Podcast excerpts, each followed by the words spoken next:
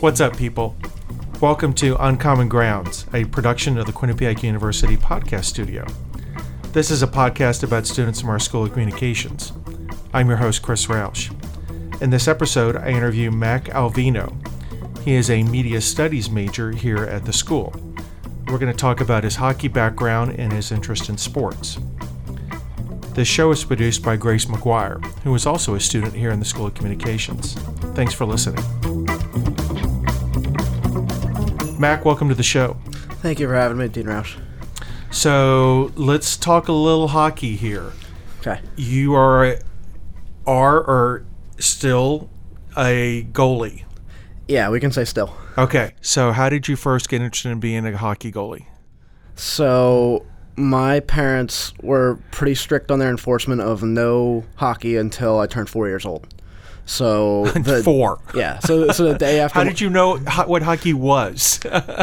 I I guess going to see my dad get his skate sharpened and him taking me to Ranger games kind of from birth was quick integration. And then the day after my fourth birthday, I was lacing them up and pushing a sled along and couldn't do much of anything out there, but. Uh, came back in for my first practice and walked in the locker room and exclaimed, "You know, this is the best team I've ever been on." And um, and then quickly it turned into a a goalie um, craziness um, when my parents would walk into my room and found me with a pillowcase on each leg, and I was just practicing the butterflies on my bed at you know one in the morning, which they really loved. But it was a quick clue to them that I was going to be a goalie. and how old were you when you were putting pillowcases on your legs Yeah, or pillows on your leg? about a week after the first practice, so still four. Wow. Yeah, baseball mitt on the left hand, Spider-Man mask over my face. It was it was pretty quick from the get-go there. And and what was it about being a goalie that uh, that made you want to be one? Well, I like to tell people that like I saw a Rangers game where Henrik Lundqvist was stealing the show and the crowd was chanting Henrik, Henrik, and I just wanted all the attention. But um, my mom would tell you that I was just crazy from the get go and like the pain of being hit with pucks. Okay. Yeah, Okay. so you're in New Jersey yeah, and you're playing for the New Jersey Avalanche. correct. And what uh, that's a AAA team? Yeah, AAA organization. Yeah. Tell me about that. So, in North Jersey, there's a bunch of organizations, and they range in skill levels um, and age levels. And so, just out of convenience, I started with the Avalanche in Hackensack because it was the closest rink to my house, and so that was eight or nine years old after years of like club and learn to skate. Um, and I played through the lower levels all the way up till middle school, maybe, and then my skills started to progress and I started to get better, and I joined the higher level teams, the AAA teams. And as you got to the higher levels and the older ages, it got quite intense. A lot of travel, real high skill, seeing kids go real far places. Um, one of the kids who I played with back then was our own Sam Lipkin. Oh, really? Oh yeah. Um, Was he good back then? Oh yeah, you could see it kind of from the beginning. He was one of those guys that the second he came up just had the special talent because he was one of the kids who made the long commute down from Philly or wherever he'd been playing before. He was probably driving two hours a night. Wow. Um, so his skill was exceptional right away. You could see that he was going to be playing here and I was going to be watching here kind of from day one. Yeah. So you took a year off after you graduated from high school before you came to college Yeah, to play. yeah. Where did you play and, and why did you decide to do that?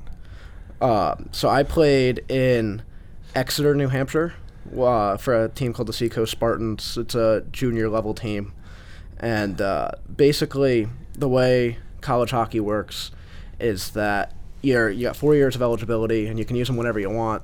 And there's these junior leagues that run through age 20, 21, and schools have taken advantage of the fact that they can have an average age on their team be 23 instead of 19, and the older teams do better.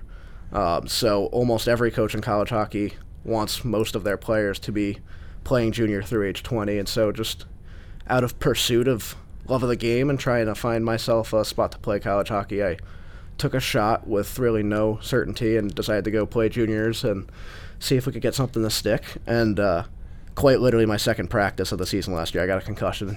Oh, kind of derailed the year. sorry to hear that. It's part of the game. How did, how did you get hit by a puck or how did that happen? um, we were doing a drill, and there was this six foot four Swedish defenseman, and he just was skating backwards, defending the forwards, and kind of slipped and came right over the top of me and head fell back and hit the ice and that was that was kind of that for a while. Okay. Sorry to hear that. Yeah, it's uh, it's it was a learning experience to then be home and away from the team and trying to recover. And then if I if it hadn't happened, I wouldn't have probably realized how much I did want to get back into academics. Yeah. Um, and and where were you living in New Hampshire? You said. Yeah. So How does that work? So, it's a great question. We lived about 25 minutes from the rink. The rink was in Exeter, which is a really lovely area. We were living in Hampton Beach, which is, for anyone in New Jersey, Seaside Heights is the comparison. It's a real seasonal beach town. It's something, um, but uh, very cold. Nobody really there from October to March, so it was uh, deserted most of the time. And we were in like those seasonal beach rentals that you and your family get to go be a block away from the beach for a week. Um, we had nine of us in a two bedroom rental where we had one guy on the couch, four guys in one room, four guys in the other. It was it was an experience for sure. Now you you mentioned that uh, the defensemen that uh, you were playing with were from Sweden. Yeah. Are guys from all over the world?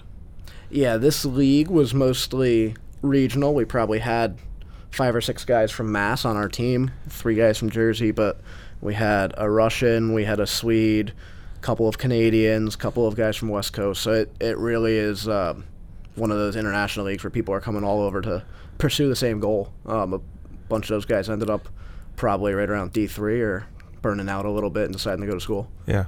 So th- these are guys who are trying to get a college scholarship. Yeah, correct. Okay. Okay. So let's let's kind of transition. Uh, how did you get to Quinnipiac? I got to Quinnipiac because my mom is really smart. I was I was one of those high school athletes that was really good for playing high school sports and I was completely steadfast on I'm to play division 1 hockey. There's like I don't even have to look for schools. They're to find me. And my mom goes, "Yeah, that's a great plan. I love it. I believe in you.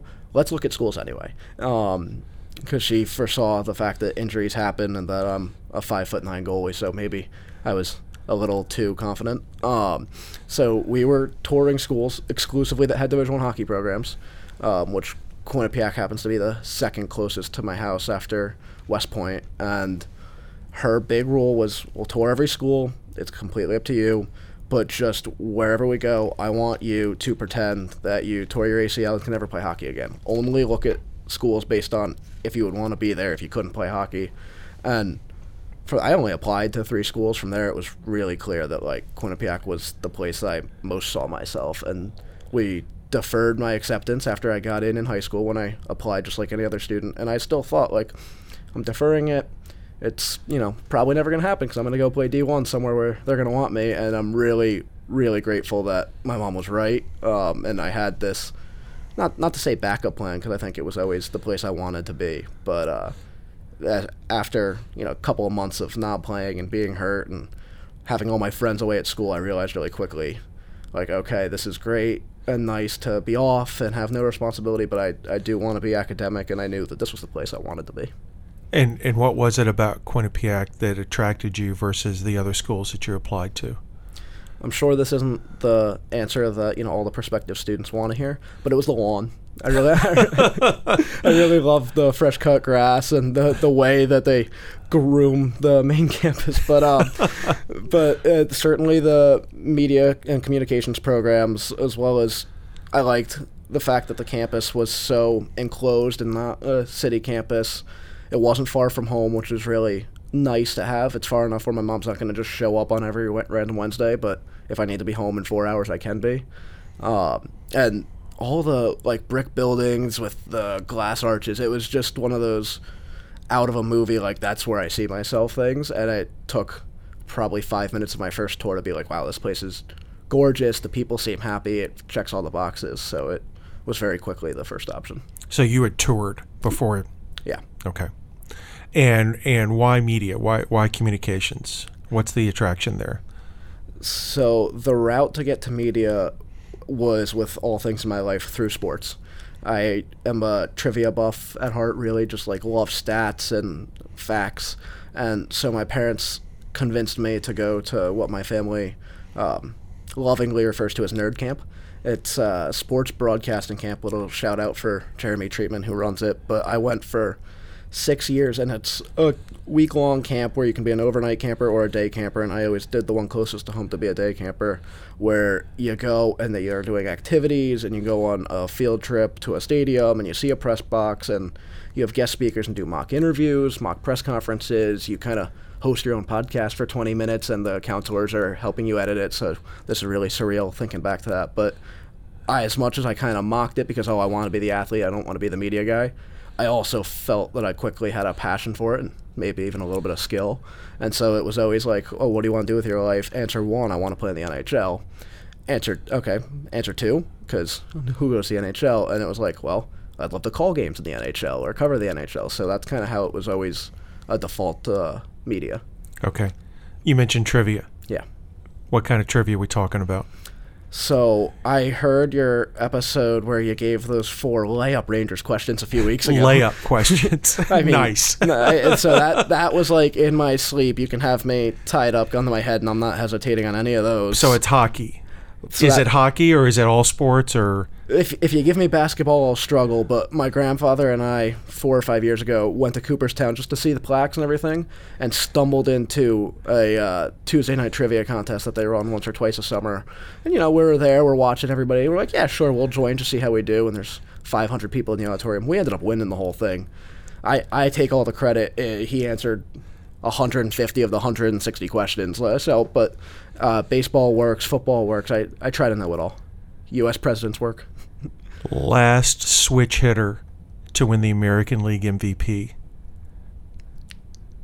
This is this is my go-to question. Wow.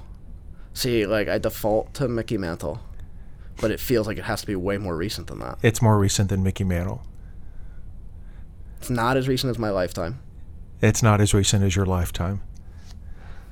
I'll get into like the 80s. See, it's always see. This is a great question for somebody my age, because how am I going to remember who was a switch hitter when I never saw any of them hit?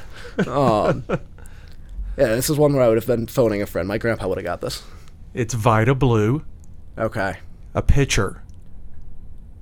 1971, the year before the designated hitter starts. What a question! So many Isn't that a technicalities. great question? That's fantastic. I mean, I always keep a couple in my holster just for, uh, you know, people like you who get me once, so then I get competitive. So when when we get off, I'll throw four No, or five. no, give me you. one right now. Okay. Do you want baseball or Baseball. Okay. Who holds the all-time MLB single season record for at bats? Is it Ichiro? Nope. Who is it? It's another switch hitter It's another switch hitter. who won. the- Willie Wilson? No, in my lifetime, I remember watching him this season. He won the World Series the year that he did it. I don't know. He was a shortstop. I still don't know. Jimmy Rollins. Jimmy Rollins, nice. Yeah. 2008? Yep. And because he's a switch hitter, he never came out of the game. He was a Yeah. leadoff hitter, and that Yeah. offense just pumped out runs, and he didn't take his walks. So Great bats- question. Yeah, Great question. What was it, like 712? I think it was like 736, but somewhere in that area. Yeah. Wow. Great question. All right. So, what do you want to do when you graduate? You mentioned being an announcer. Is is hockey, announcing hockey, the thing, or or could you do any sports? I feel like one of the most important things because this is an industry where jobs can be so limited is being versatile. I think if I limit myself to oh I want to be the Rangers play-by-play guy, I'm really putting myself in a box there because Sam Rosen and Joe Micheletti are the best. They're never moving on. And there's plenty of guys in line for when they do. So if I have to do rugby or uh, cricket, if that's what I have to call, or cornhole. I'll make cornhole exciting. Um, I think that's the I think that's the approach that you have to take. And if it ends up with you in a position of hockey, that would be amazing. And if it doesn't, then you're gonna find something else that hopefully you have a passion for. And then my backup backup plan is, you know, if if nobody wants me to broadcast their games, I'll just run a team. I always assume I'd be a great GM. I play a lot of Xbox. I'm good on GM mode, so I think that's just something that could happen. I don't know how, but we're winging it. Do you know who was in the building yesterday? Do you follow me on social media? I don't. Do you know who Joe Nieuwendyk is? Sure. Former ho- ho- hockey Hall of Famer, but former Absolutely. general manager of the Dallas Stars. Absolutely. Was in the building yesterday. Really? Yeah. Well, now that that's a heck of a plug for Instagram, everyone. I, I feel I feel a stupid missed opportunity. I, I didn't post on Instagram. I posted it on Twitter and LinkedIn. There you go, guys. Twitter and LinkedIn. So- Dean Roush. Yeah. Uh, his daughter is a student here. That's why he was here. that makes sense. Yeah. This is a heck of a hockey school. We also have uh, Yeah. current head coach's son here. Yeah. That's, Yeah. that's really something. Yeah. I'm going to start just searching for people around campus. Mac, have you gotten involved in any student media? Not yet. Um, freshman year, especially as a 20 year old, I decided first semester I'm going to focus on building friendships, finding myself kind of in the community outside of clubs. Yeah. I wasn't one of those people who wanted to jump super into one thing at first because, in my experience with jobs, I worked at a pizza place for three years. I jumped super into it and then burnt out really quickly. So I wanted to slowly ease into it and have a year of understanding college and then kind of hit the ground running next year when I'm more comfortable in my situation. And I think that's still my plan. All right. What's it been like as a as a 20 year old freshman when all the other freshmen are like a year or two younger than you? Is, do, you do you notice a difference?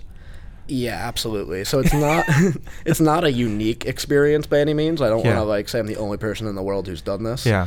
um, gap years are common. But last year, for my gap year, I wasn't just at home the whole time.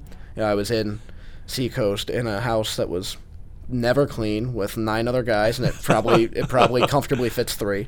Um, and I was kind of having one of those worldly experiences where oh, we're on the road in Burlington, Vermont, and we've got five guys in a hotel room with one queen mattress, and like, who's in the bathtub, who's on the bed, who's on the floor. So I, I kind of did a lot of growing up last year, and I notice a lot of my friends are very similar to I was right when I got out of high school. Um, my my roommate's two and a half years younger than me. He's a young 04 and I'm a older 02. So there's just a difference in. I don't. CJ, I love you. I know he's going to be listening to this. So sometimes in motivation, like I think after you've taken a shot at something and you end up here, you're a little more focused. I take 8 a.m.s every day, Yeah. and I uh, today I today of all days I missed my second 8 a.m. of all year. Oh, my alarm didn't go off. I don't know. Maybe I was nervous for the interview, but um, I think that there's definitely just a difference in how you carry yourself. You're never going to be afraid to participate in a class or like what people think because you just have a little more um, appreciation for how much you're devoting to be here and how seriously you should be taking it. Not that my friends don't, but it, there was definitely a little bit of a adjustment at first. I loved 8 a.m. classes. Really, it's a game When I was a student, I loved 8 a.m. classes. I'll be honest, I don't love getting up at 7:15, um, and the fact that I can just be sleeping till three every day is really one of those things that makes you think about what type of a person you are. But I think it's important to have in your schedule because otherwise you're really too with the flow on your routine. I think it keeps me strict and Yeah. um, focused. Yeah. All right, Mac, I want to thank you for joining us on this episode of Uncommon Grounds. Really appreciate it. Thank you so much for having me. This was a really cool experience.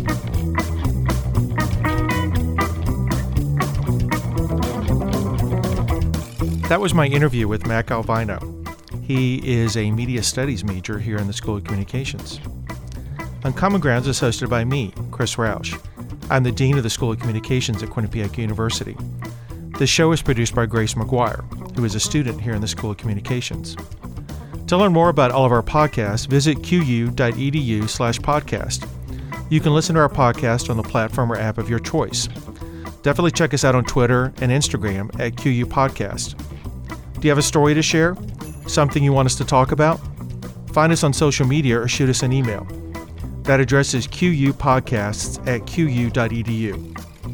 On the next episode of Uncommon Grounds, I interview Alex Wanatik, who is a graphic and interactive design major who is involved with the Quinnipiac Bobcat Sports Network. Until then, keep your distance, wash your hands, and thanks for listening.